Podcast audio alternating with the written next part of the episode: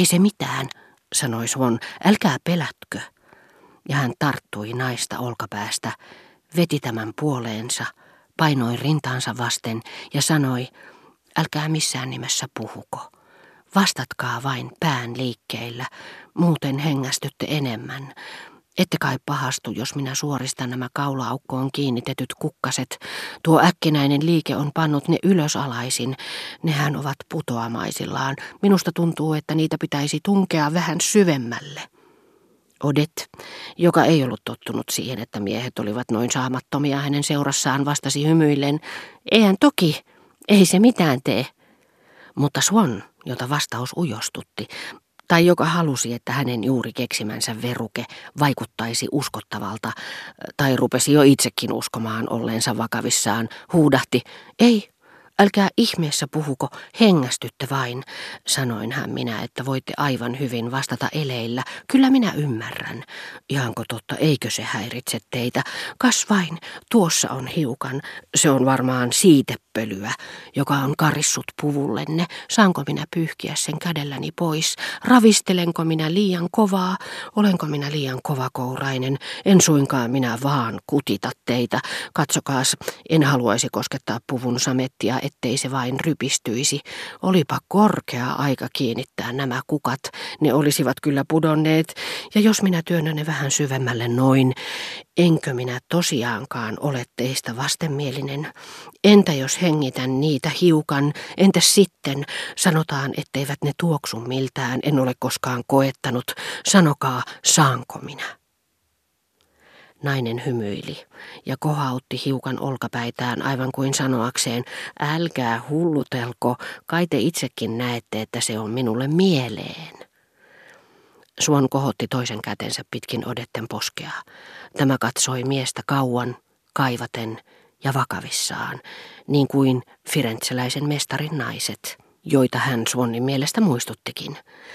Kuten näittenkin kasvoissa, hänen silmäluomien äärillä värisevät kirkkaat, suuret ja kapeat silmänsä näyttivät olevan irtoamaisillaan kuin kaksi kyyneltä.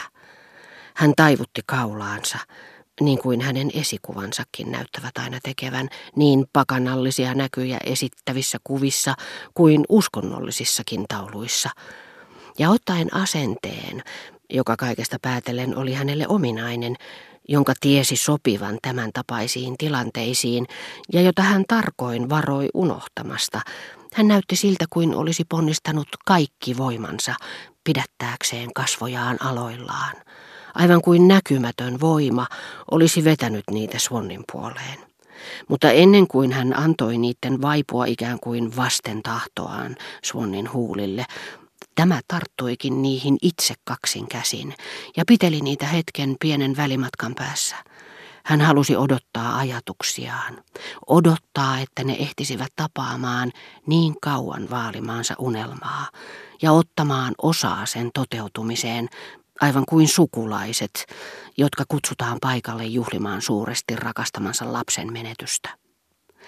Saattaa myös olla, että Swann kohdisti Odetten kasvoihin, niihin, jotka näki nyt viimeistä kertaa, koska ei vielä ollut ehtinyt omistaa eikä edes suudella niitä, saman katseen, millä itse kukin lähtöpäivänä haluaisi riistää mukaansa maiseman, jota ei koskaan enää tule näkemään.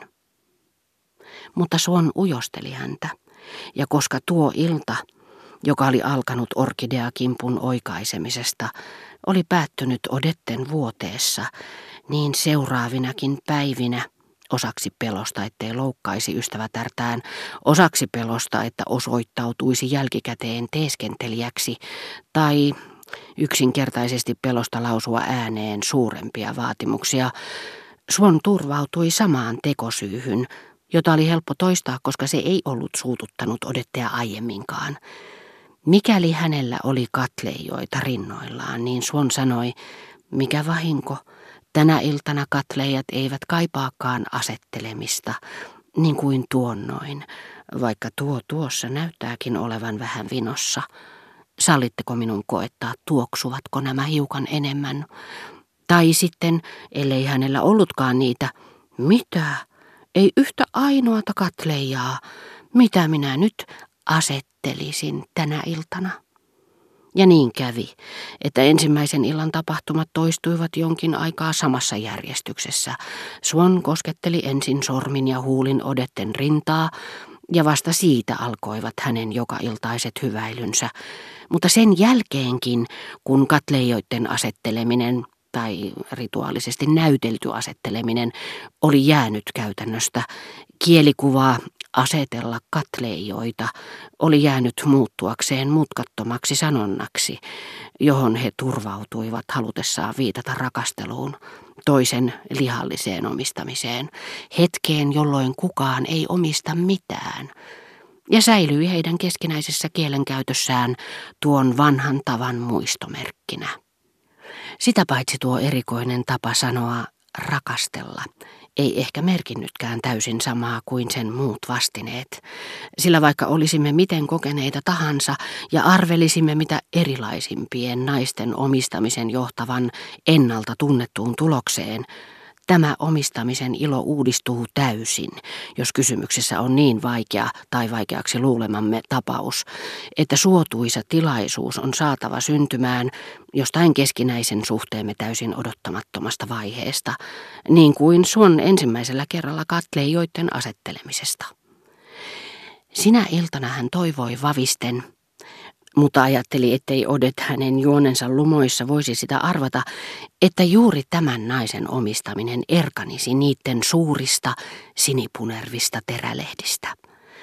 Ja hänen jo tuntemansa nautinto, jota hän arveli Odetten sietävän vain pelkästä tietämättömyydestä, oli hänestä siitä syystä, niin kuin luultavasti ensimmäisestä ihmisestäkin, joka sitä maisteli maanpäällisen paratiisin kukkien keskellä, ennen tuntematon nautinto, jota hän oli itse luomassa. Nautinto, joka, niin kuin hänen sille antamansa erityinen nimikin osoitti, oli täysin omalaatuinen ja uusi.